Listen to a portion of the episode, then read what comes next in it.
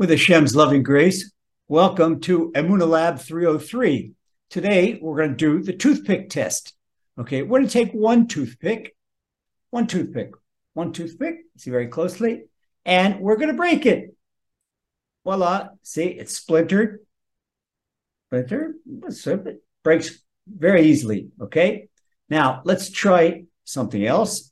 Let's see the strength that we have to apply to two toothpicks to break them. Now we have two toothpicks, okay? Two toothpicks, we put them together and we apply pressure. And if we had a pressure meter, we would see, well, we have to apply not double the pressure, three times the pressure to break them.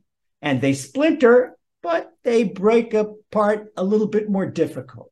Okay, now let's try four toothpicks. We'll go in geometric procession.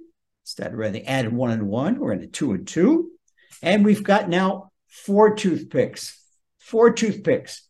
Now we will try and break these four toothpicks and we apply the pressure and we see, wow, all of a sudden we need eight times the pressure on than we do on one. Okay.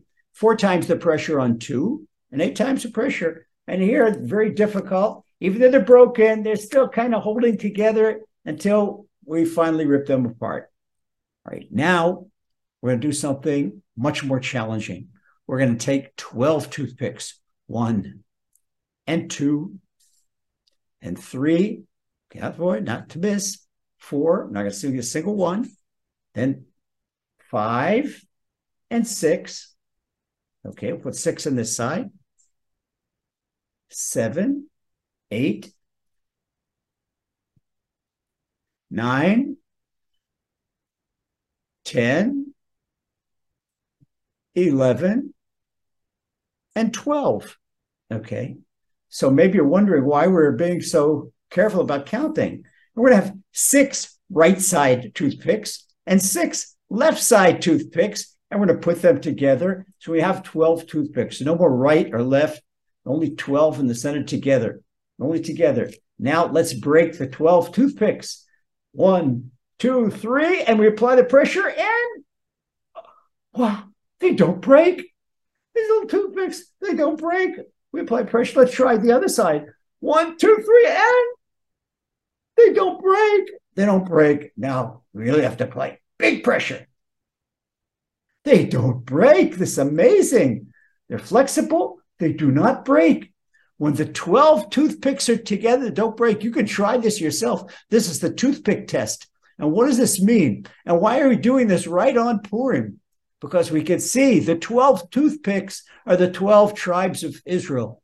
And we had six on the right, six on the left. Or you could say Judah and Ephraim, but even so, the right or the left, the religious, non religious, whichever way that Jews decide to differentiate between themselves. It's ridiculous. They're all Jews. in the end, they're all toothpicks. Doesn't matter what toothpick is on the right side, what toothpick is on the left side, whether a toothpick comes was made in China or whether it was made in Poland, whether it's an Ashkenazi toothpick or whether it's a Sephardi toothpick. We take those t- 12 toothpicks together and you can't break them.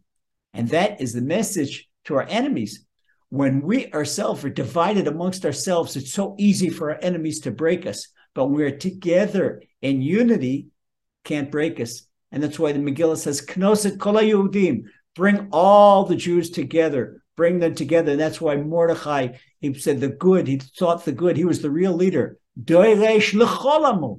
He sought the good of the entire nation. This is the type of leader today. This is the type of people we need to be. We need to be a unified people with a leader that's worried about everyone. This is the message of Purim. So if you don't understand the, how important unity is, do a toothpick test. You could do it right in your kitchen, wherever you are, and do this on the Purim table and show the family how important it is when we're together, whether it's a family, whether it's a congregation, whether it's a community, whether it's our nation as a whole.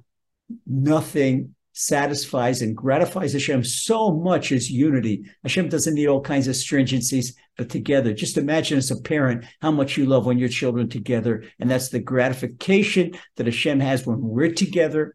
We're together in unity, and nothing in the world can ever break us when we're held together with each other and with Hashem. God bless and have a wonderful Purim.